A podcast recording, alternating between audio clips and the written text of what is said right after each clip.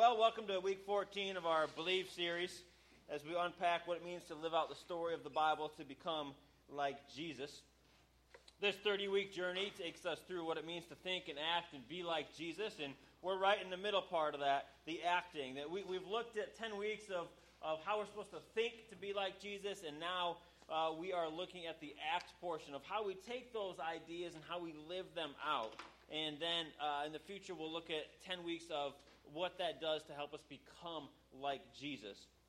And so, on the, the thinking and the acting uh, spectrum, with the presence of God right in the middle of that, because without the presence of God, we, we're hopeless. We, we cannot accomplish this. We cannot become more like Jesus without the presence of God uh, driving us. It's the Holy Spirit who gives us the ability uh, to become like Christ. That's why uh, Jesus had told his first disciples to wait until the Holy Spirit comes upon them so they can have the power uh, to be what God has called them to be. And all through the scripture, we see that it's the power of the Holy Spirit uh, that works through their lives.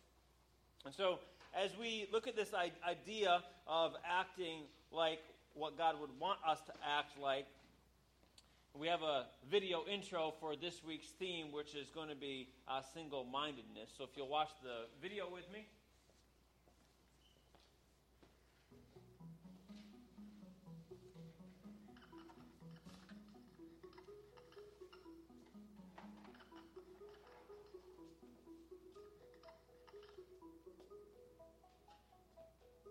Time when Israel was divided into two kingdoms, a king named Jehoshaphat, the ruler of the kingdom named Judah, heard that two armies were on their way to attack his kingdom.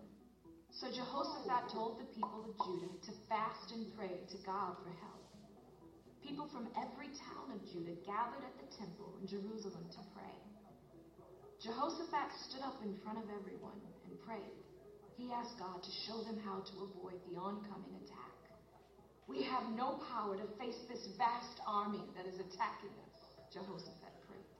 We do not know what to do, but our eyes are on you. All of the people of Judah, men, women, and children, stood and waited for direction from God. Then God's Spirit directed a man named Jahaziel to share something. Not be afraid or discouraged, he told the people. For the battle is not yours, but God's. The armies of Judah should take up their battle positions, but God will fight the battle for them. Early the next morning, that's exactly what they did. Jehoshaphat encouraged the soldiers and all the people have faith in the Lord your God, and you will be successful. As the opposing armies marched toward them, Jehoshaphat instructed a group of men to sing to God in worship. As they began to sing, the two armies that were coming to attack Judah suddenly began fighting one another. They completely destroyed each other without the people of Judah ever having to fight. Finally, they returned to the temple in Jerusalem to praise God by playing harps, trumpets, and other instruments. As other nations heard about what happened, they were so fearful that they didn't dare attack Judah. And the people of Judah lived in peace during the rest of Jehoshaphat's reign.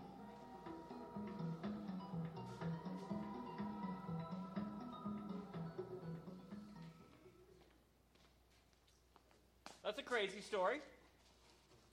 Imagine that you're being attacked and your recourse is singing. That's not the only time something like that happens in the pages of Scripture, uh, but this is an example of a case in point where the people of Israel kept their focus in the right place. They kept it on God. Uh, this particular passage about Jehoshaphat, we are going to unpack further uh, on Wednesday. Um, the way we do this series is we begin it on a Sunday and then we further unpack the videos usually on, on Wednesday with the kids and the teens, etc. Um, but today we are going to take this idea of the single mindedness that we saw in the video and in this portion of Scripture, and we're going to look at some other passages of Scripture in our own lives and see how this fits into our lives. Not only did Jehoshaphat trust God, but he stayed focused on the task at hand, following God. And that is the challenge that you and I have. that when all the different distractions are coming into our lives, that we would stay focused on God and what God is doing. Because the truth of the matter is that we're very easily distracted. I don't, know when the last time you've seen a parade was, but in the parade, there's normally horses in the parade. And you'll see that almost all the time, there might have been a time or two I've seen where this didn't occur, but almost all the time, the horses have something on their eyes. They have blinders on their eyes. And that is so that they cannot see out of the sides. They cannot see the peripheral. They can only see what is in front of them. That's to keep them from being spooked, to keep them from seeing the distractions all around them, so that they have almost tunnel vision, so that they would be focused on the task at hand. And the truth of the matter is that we're wildly distracted in our, our culture and our age. And I am a great offender myself. This is something that we really have to contemplate, and then we have to do something about it. Almost everyone, it seems, is being diagnosed with the inability to focus. We all have ADD. You know, it wasn't long ago when nobody had ADD. Now, almost everybody has ADD. And uh, we don't have time to get into where that all comes from, but the truth of the matter is that we're a highly distracted culture and we're highly distracted people. And as Christians, we have to think through this. Okay? You might be offered a pill or a concoction or a drink or this or that to help you refocus. But we're going to see in the scriptures that there's something else we can do also. God's word is going to help us zero in on, on what it is we need to do. We're also going to see that there's this, this triad, this triad of things that really gets in our way worry, anxiety, and fear. Yet, Scripture and God Himself calls us to a life of single mindedness, a practice, a lived out lifestyle that keeps God front and center 24 7, not just on Sunday. To be single minded is to be undistracted from your goal. So, the question for us today is what distracts us from the goal given to us by Jesus Himself? Every one of us get distracted. There's no one that doesn't. I get distracted. I get distracted while I'm writing a sermon. You know, I'm, I'm there at the computer and, and Facebook dings and Cheryl sends me a text and, you know, all these different things. And so you're like, do I answer it? Do I not? You know? And then I'm waiting, you know, this uh, this new part-time job I'm, I'm starting tomorrow. It, she's supposed to send me the schedule last night. I was like, do I check and see if she sent it? You know, so I checked my email to see if she sent it, and she, you know, she, it didn't come until way late. So um, all these things, and even in the topic of studying or preparing something, writing a book, a sermon, it doesn't matter what it is. Every time you're turning your attention to something else, you're losing focus. You're distracted. You're losing ground in what you're trying to accomplish multitasking is actually not beneficial for focusing. You can only focus 100% on one thing. You know, you've learned the acronyms like JOY, Jesus, others, yourself, or WWJD, what would Jesus do? And these are all great things, and they're to help us keep Jesus front and center.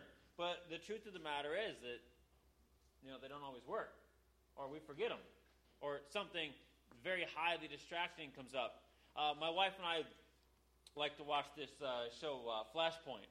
And there was an episode we watched this past week where uh, this guy, uh, Spike, he is like, uh, he's the tech guy, he's the bomb guy, he's, he's an amazing guy. Um, I don't know if in real life he is, but anyways, on the show. And anyways, he is trying to um, deal with a bomb that's inside a big mailbox thing. So it's big, okay? and they've already had two bombs go off. And it's ticking, literally. Like they only have minutes left. They're trapped underground, and the people there are going to die, including him, and then the building is going to come down. And with only a few minutes left, he gets a phone call on his personal cell. And does he answer it? Yes, he answers it. And you're like, what are you doing? There's a bomb about to go off, right? Well, it, it, turns out that it's his mom and his dad's in the hospital, and he might not make it through the day. And so now you're like, well, my goodness, well, which one is higher priority? I don't know. You tell me. But the point is, you're in the middle of trying to stop a bomb from detonating, so people don't die and a building doesn't come down and a phone rings. You see, I know that that's a make believe scenario, or at least the show was make believe. But in our own lives, the same thing happens. Whether it's Twitter, Facebook, email, or, or whatever, or something that happens just in our life. This past week, as I got ready for the day, I put on my shoes, and almost immediately I felt something in my shoe. You know? You've been there, right? It's a pebble or something, probably, right? So, what do you do? You take your shoe off, and you shake it out, you dump it upside down, and, and you hope you see a pebble drop out because that means solution, right? Well, it, that wasn't the problem. It didn't fix it. I put my shoe back on, and it was still there. So I took my shoe back off again. So this time, I'm like, well, maybe there's something in my sock. You know, so I'm checking my sock. Is there something in my sock? No, don't see nothing there. Check the shoe again. Don't see anything there. Put it back on. No, still there. Take the shoe off again. Turn the shoe upside down. What did I find? Except it wasn't a nail. I thought it would have been a nail. I pulled this thing out, and I kid you not, it was an inch and a half or, or so piece of a twig, a stick. Now, I don't know how it got all the way through my sole of my shoe, but it was a stick sticking all the way through. So, yeah, it felt just like a nail, except that it was from a tree, not a nail. Yeah, I was distracted every time I put my, my foot in my shoe, there was that thing. It was, it was just in my way. I had to get rid of it so that I could focus on the other things. There's many things that distract us. I don't know if you know much about rhinoceroses, but rhinoceroses are kind of amazing. They've got this whole body armor thing on them, but they can only see about 30 feet in front of them, and they, they run 30 miles an hour when they charge something. And so you, you realize they're not seeing very far ahead of where they're going to end up in just a second, right? But the thing is that when something gets in their way or something out of the ordinary shows up, you know what they do? They charge it. It either moves or they move it. And what you need to do and what I need to do is we need to rhino some things. We need to charge some things. Get them out of the way. When the rhino charges, either it moves or the rhino moves it. And that's what we got to do. There's some stuff that's distracting us. And so today I want you to begin thinking about what those things are, and we need to charge them. We need to rhino them. We need to get them going. Our key verse today is Matthew chapter 6, verse 33. Matthew 6:33 says, "But seek first the kingdom of God and his righteousness, and all these things will be provided for you." So we see a couple of things in this verse. First, your focus is supposed to be on God and His kingdom. This is a well known passage. You've heard me quote it or say it to you multiple, multiple times over the years. If you keep the focus that is on God and His kingdom, He's going to provide you some things. Well, we'll look at what these things are in a few minutes, but these things are if you keep your focus on the kingdom. Now, last week we learned about studying the Bible. And so we're going to have to do that a little bit today to figure out what Jesus is talking about when he says, Seek first his kingdom, and then he'll provide these things. And so, in order to do that, we're going to need to look at a larger portion of Scripture to understand our key verse. So, Matthew 6, starting in verse 24, I'll put it on the screen, and um, I will read it, and then we'll explain a little bit about it. And as I'm reading through this, you follow along and, and see what you pick up being repeated here. It says, No one can, can be a slave of two masters, since either he will hate one and love the other, or be devoted to one and despise the other. You cannot be slaves of God and of money. This is why I tell you don't worry about your life, what you will eat or what you will drink, or about your body, what you will wear. Isn't life more than food and the body more than clothing? Look at the birds of the sky. They don't sow or reap or gather into barns, yet your heavenly Father feeds them. Aren't you worth more than they? Can any of you add a single cubit to his height by worrying? And why do you worry about clothes? Learn how the wildflowers of the field grow. They don't labor or spin thread. Yet I tell you that not even Solomon in all his splendor was adorned like one of these. And that's how God clothes the grass of the field, which is here today and thrown in the furnace tomorrow. Won't he do much more for you, you of little faith? So don't worry, saying, What will we eat, or what will we drink, or what will we wear? For the idolaters eagerly seek all these things, and your heavenly Father knows that you need them. But seek first the kingdom of God and his righteousness, and all these things will be provided for you. Therefore, don't worry about tomorrow, because tomorrow will worry about itself. Each day has enough trouble of its own. Now, let me ask you, what word was repeated six times in that passage? Don't worry. Worry. The word worry was repeated six times in our passage. Six times. And so, as, as we look at this, you've got to answer the question of what is worry. Now, I've often said worry is negative meditation, and it is. Meditation is when you continually run a scripture through your mind. You're, you're, chewing on the scripture. You're thinking on the scripture. And so worry is negative meditation. Instead of thinking about scriptures, you're thinking about all these things that could happen, that might happen. We worry about things that are outside of our control, which is why worrying is useless. Not that I don't do it also, but it's pointless. You can't do anything about it. So why would you worry and stress about it? So you worry, then you stress, then you get your stomach upset, then you probably get a headache, and you can't sleep. And so, yeah, your life's just a mess all over something you have no control over, anyways. And so Jesus says, Trust me, seek me my kingdom first, okay? So the other thing is that worry divides our mind, it shifts our focus, it breeds anxiety and fear so that we can't think straight. Sometimes we can't even function because our mind is so divided. So the key question for us today is how do I keep my focus on Jesus amid the distractions? When I'm tempted to worry, when I'm tempted to be all distracted by this or that or the other thing, how do I keep my focus on Jesus? How do I have, like the little icon on our, our screen, it'll be on each screen.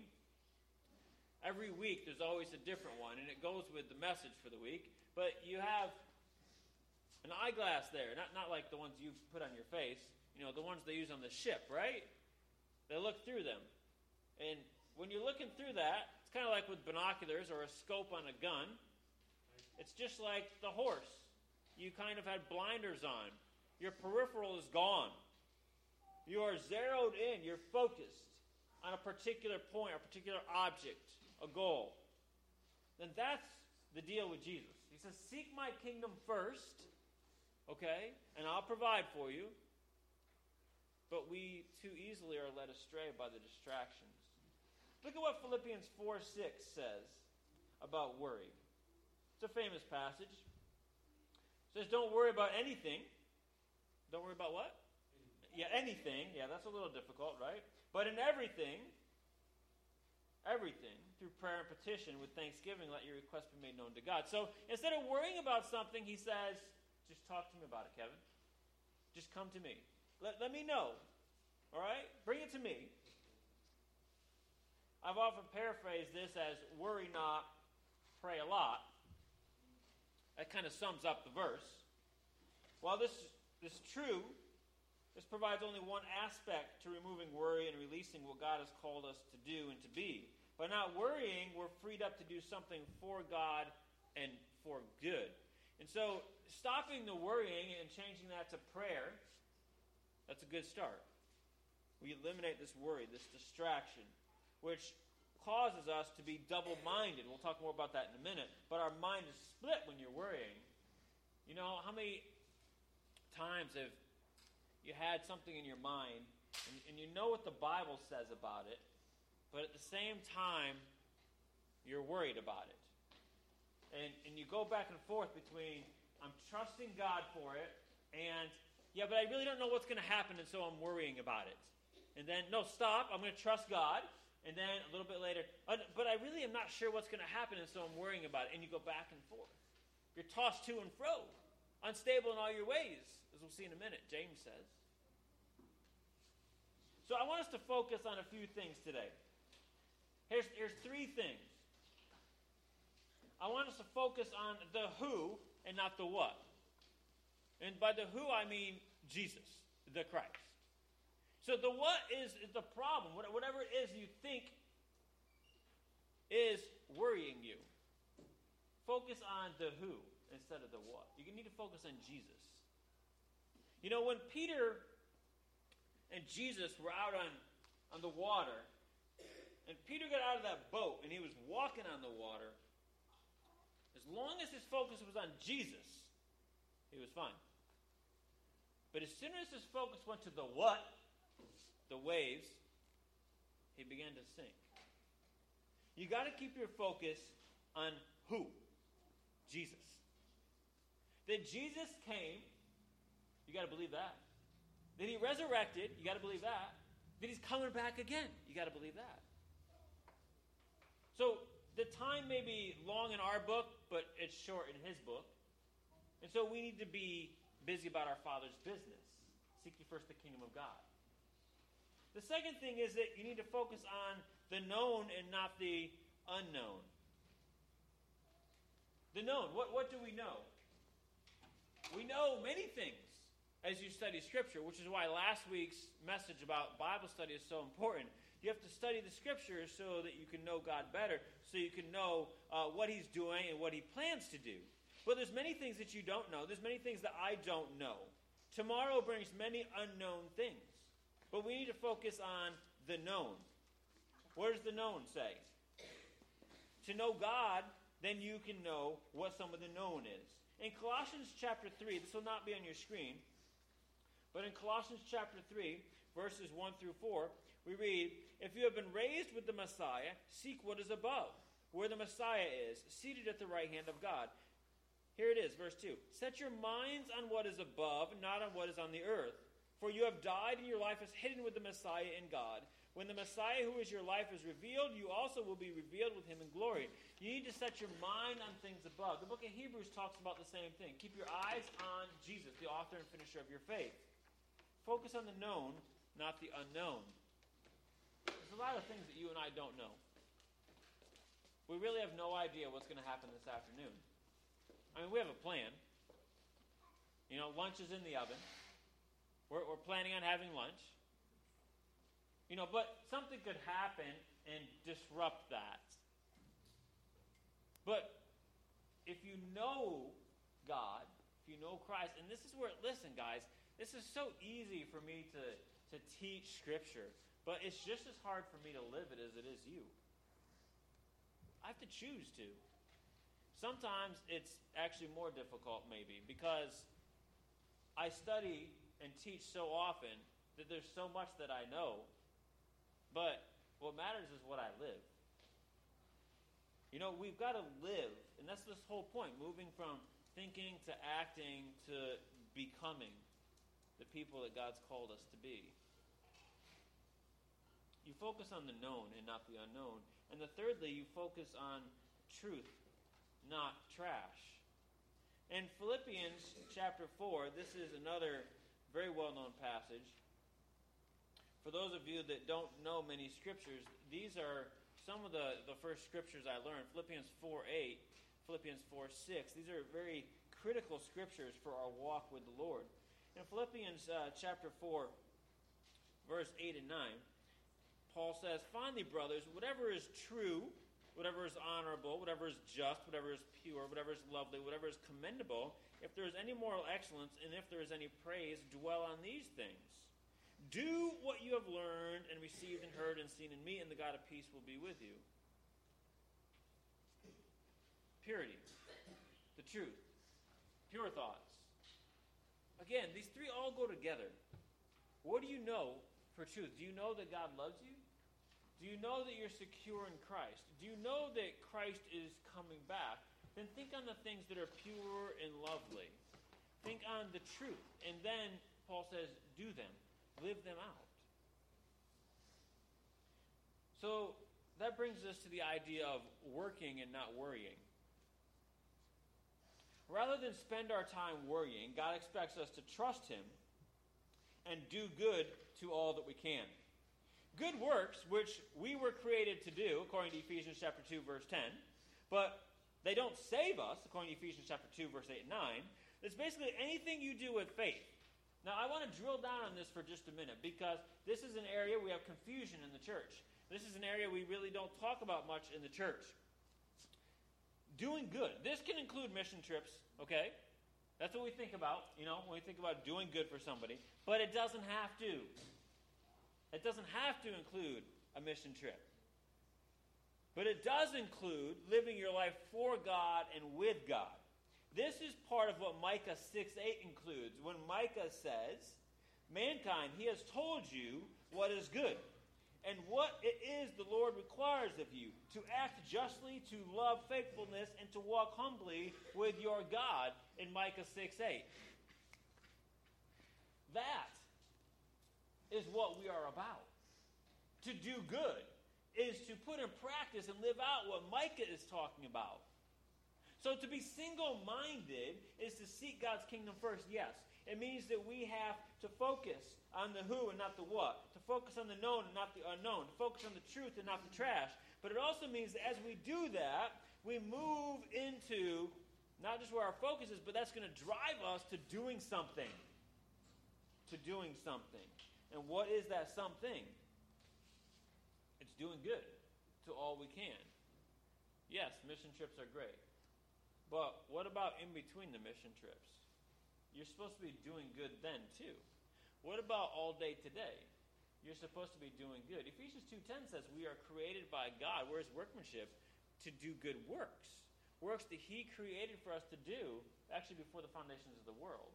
So what are those works that he created? When we're talking about a single-minded focus, so frequently we talk about just what I'm going to term, for lack of a better phrase, spiritual aspects. Now, there really is no spiritual and secular, it's all spiritual, okay? But churchy stuff, okay? So, yes, your prayer, your Bible study, missions trips, Bible studies, all these types of things, which are all good, they're crucial, they're foundational, they're critical for your growth. But how many times do you go through the day and you're just wondering, like, d- does any of this that I'm doing matter? Like, what about all this day to day stuff? Everyone that's in this room was parented by somebody. You were birthed by a mom. You know, parenting and, and being a mom uh, takes a lot of work. It's tiring, it can be frustrating, and it takes many years. All of those times just think about it for a minute. If you're 10, think about how long your mom's been in your life. If you're 20 or 30 or 40 or 50 or 60 or however old you are, think about all those years invested. Minute after minute, hour after hour, day after day, week after week, month after month, year after year. That adds up. Right? There's a lot of monotony in there. How do you how do you live for God? How do you do good in all this monotony? If you've ever worked at a job, after you get used to the job, many jobs get a little boring at times. What do you do with that? And how does that fit in to what God is calling us to do? Good works are anything that does good and is done in faith. Right? Think about that.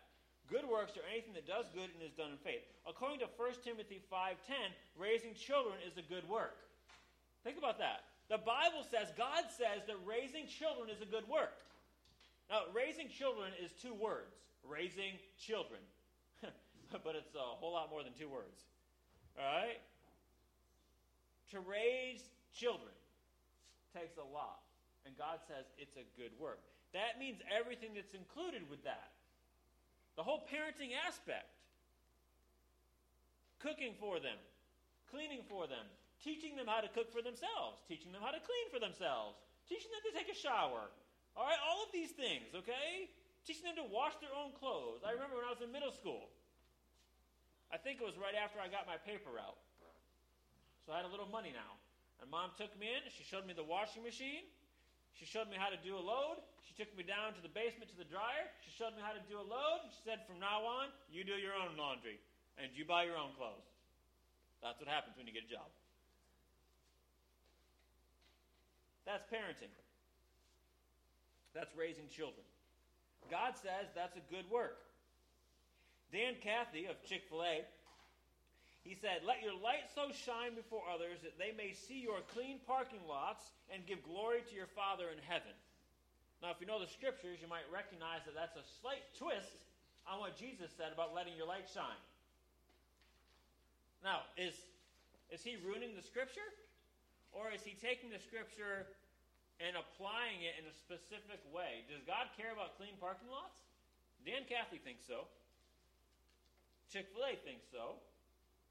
The question is, what do you think? Does God care about clean parking lots? Is that part of doing good works? Is that part of having a single minded focus where everything in your life is supposed to reflect the glory of God? When Paul writes elsewhere in Scripture that whatever you do is supposed to be done to the glory of God, whatever you do would include a parking lot if you own a Chick fil A, right?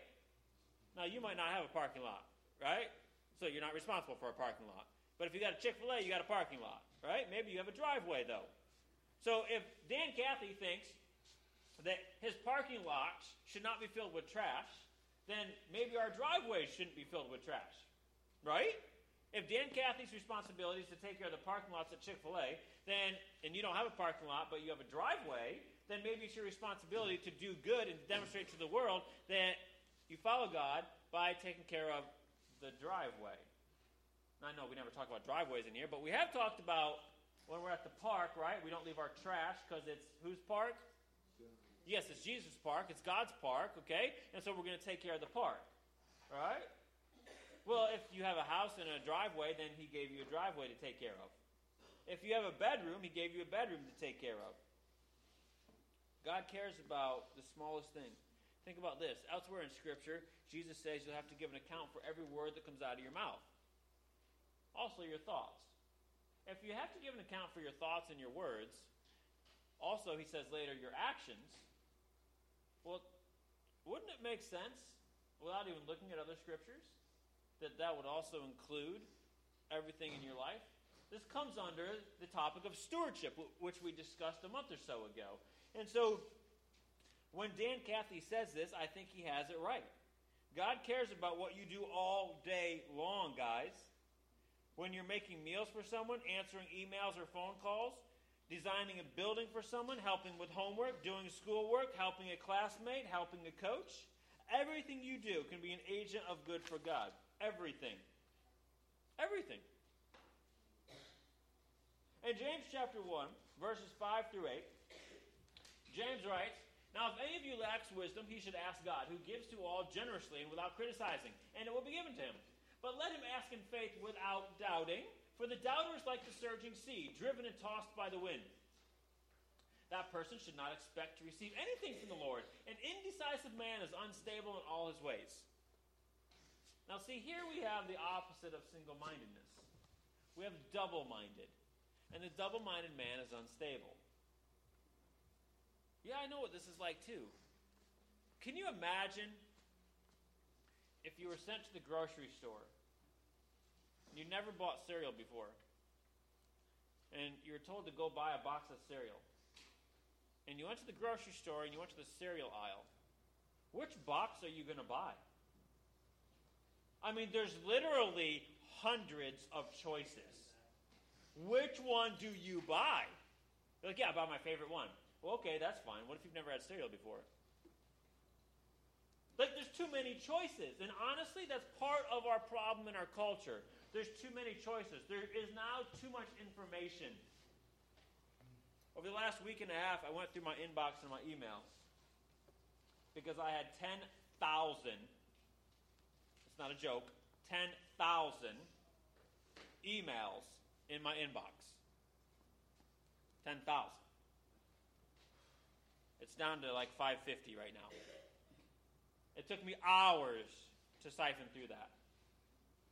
So, what happens is I have to unsubscribe from all these ones I don't read, and here's what will happen I'm a researcher and a reader. So, over the next month, I'll find a bunch more newsletters that I'm like, yeah, I want to read more about that, and I'll sign up for them. Unless I don't let myself. Now, I got them out of my inbox, but I got to tell you, I also have all these other folders of other ones that I haven't read either. So, the truth is that when, when you're a knowledge monger, when you like to read and research like I do, yeah, there's too much. And so I have to learn how to manage this better. I'm not good at it. I want to read all of it.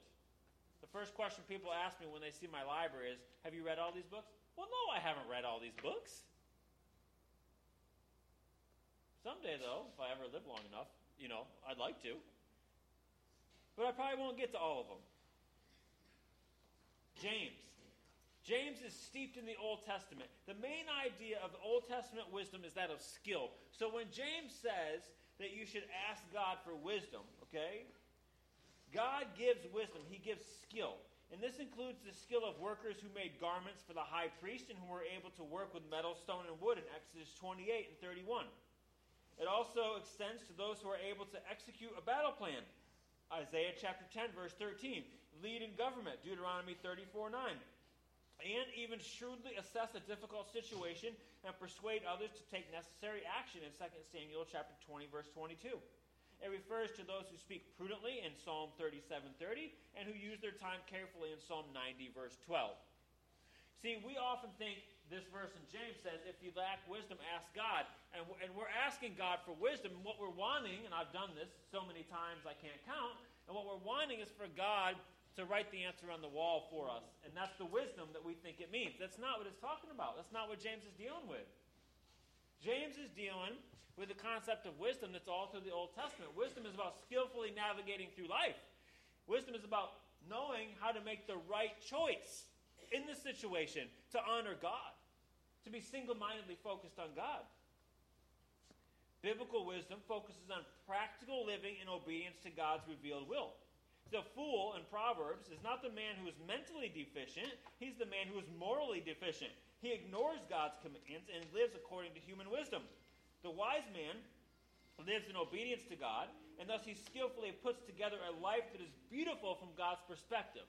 Let, let me say that again. This is important.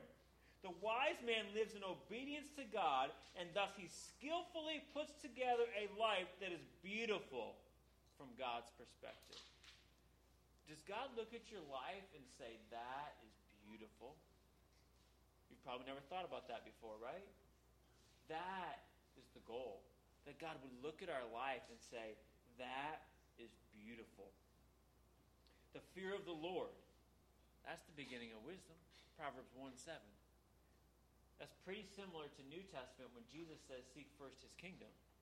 Matthew 6 33, Proverbs 1 7. The fear of the Lord is the beginning of wisdom.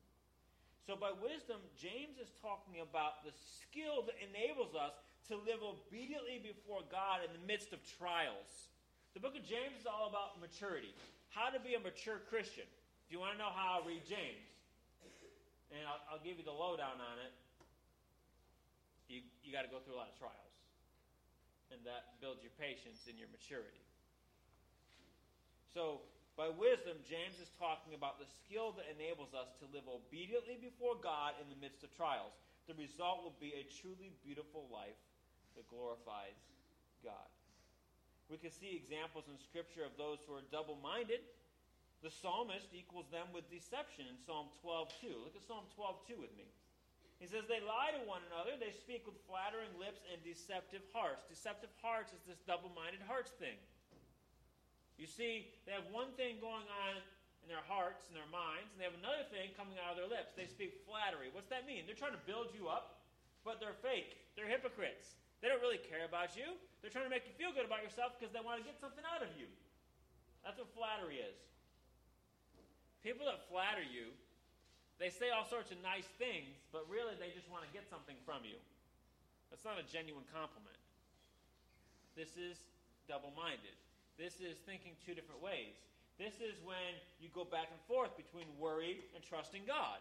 This is when you can't make a decision because there's too many choices and you are crippled by it.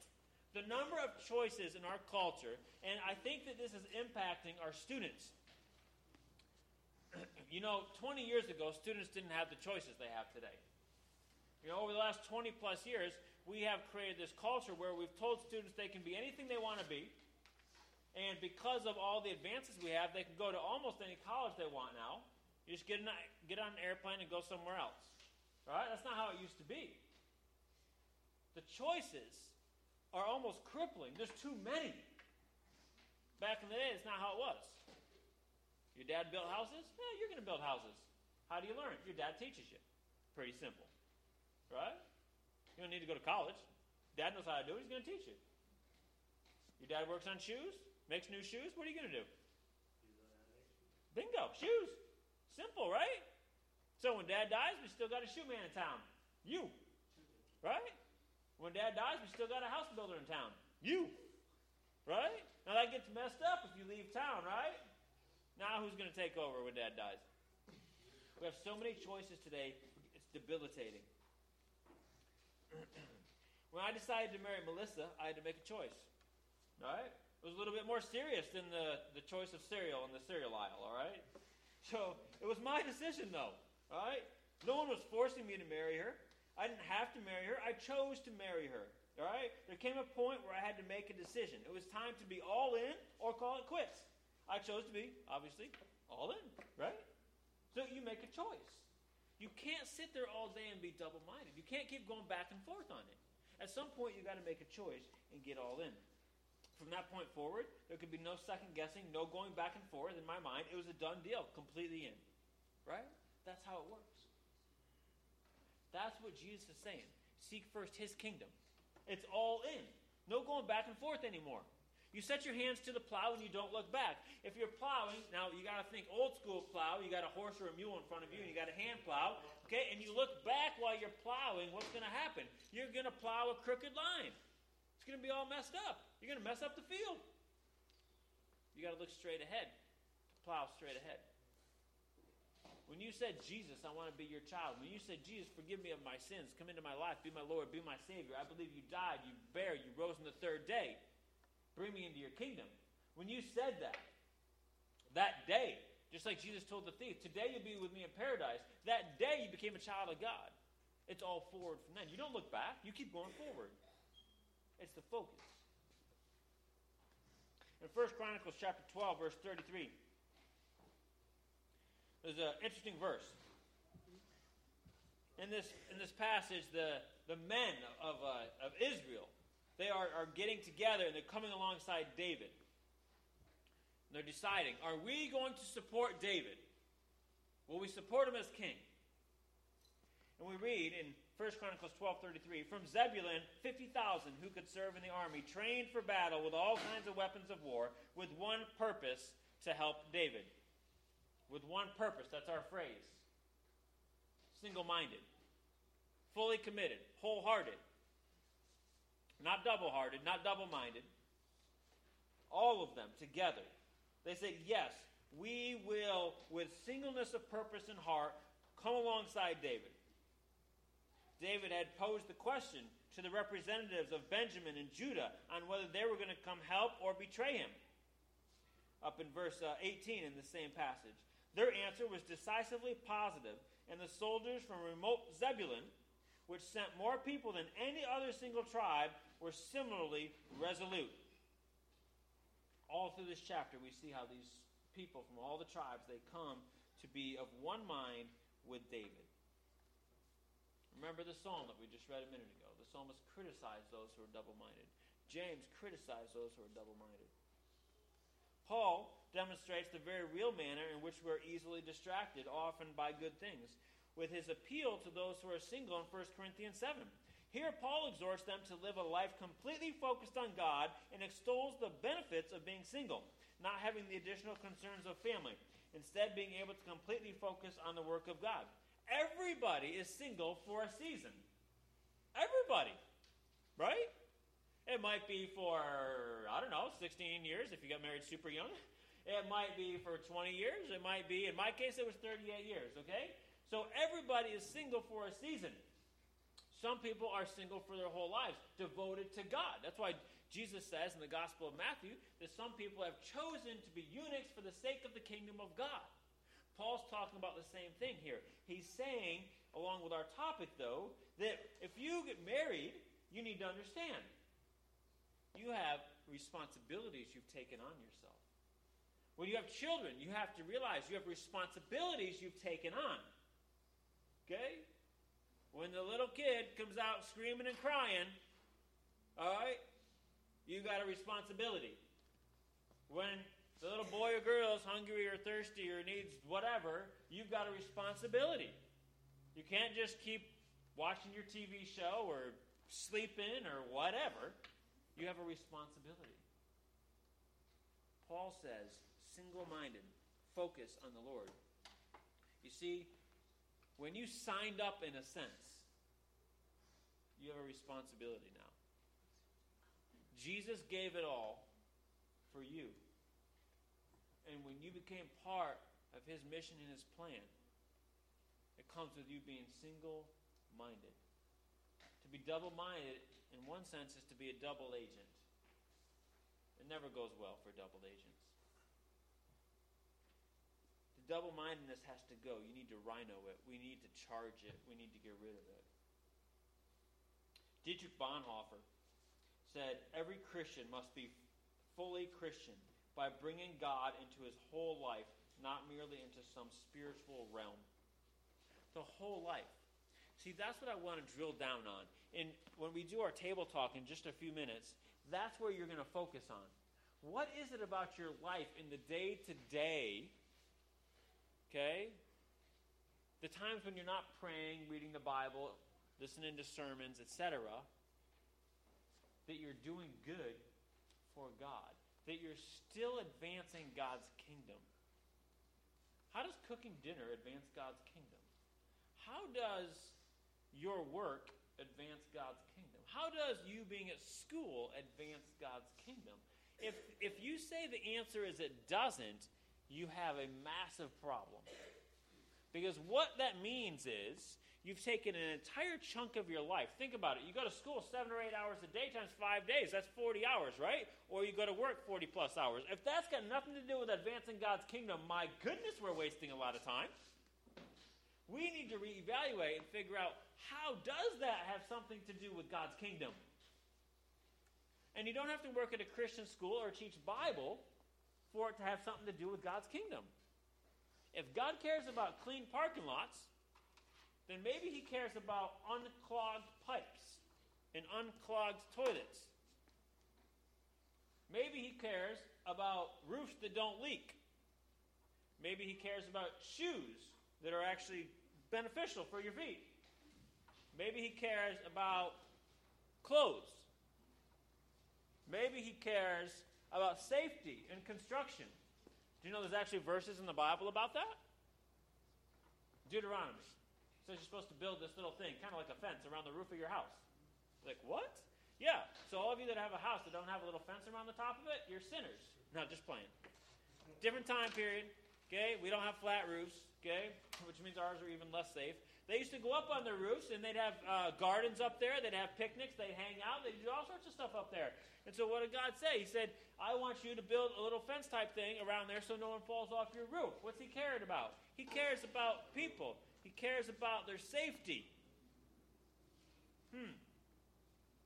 That seems like it could be a pretty boring and mundane thing. Yeah, it is. Imagine all the safety features that people have to think about when they build buildings. Have you ever thought about a bridge as you're driving over it? What if they cut the corners on it? No pun intended. Yeah? That wouldn't be good, would it? Let me give you another quote from William Wilberforce. Awesome man, awesome man. He said, You are everywhere commanded to be tender and sympathetic, diligent and useful. William Wilberforce helped end slavery. William Wilberforce helped lots of people in poverty on a regular basis and animals. He had tons of them all over his place, I guess. You are everywhere commanded to be tender and sympathetic, diligent and useful. That sounds a lot like Micah 6 8. Sounds a lot like Ephesians 2.10. So, our key idea today of single mindedness, okay? We focus on God and His priorities for my life. That's what we need to do. We need to eliminate the distractions. We need to kind of put blinders on. We need to see singly as through the glass. Yes, you might not always see with clear focus. That's true. But we need to charge some things. We need to rhino some things out. Eliminate even some of the things that are good for what's best. There's an awful lot of good stuff, but maybe God's not calling you to do that. Maybe He's calling you to do something else. Good can often get in the way of best. Does everything in your life further the plan of God and what He's called you to do as His child? That's your question. So let's end this morning with the verse we started with in Matthew 6:33. But seek first the kingdom of God and his righteousness, and all these things will be provided for you.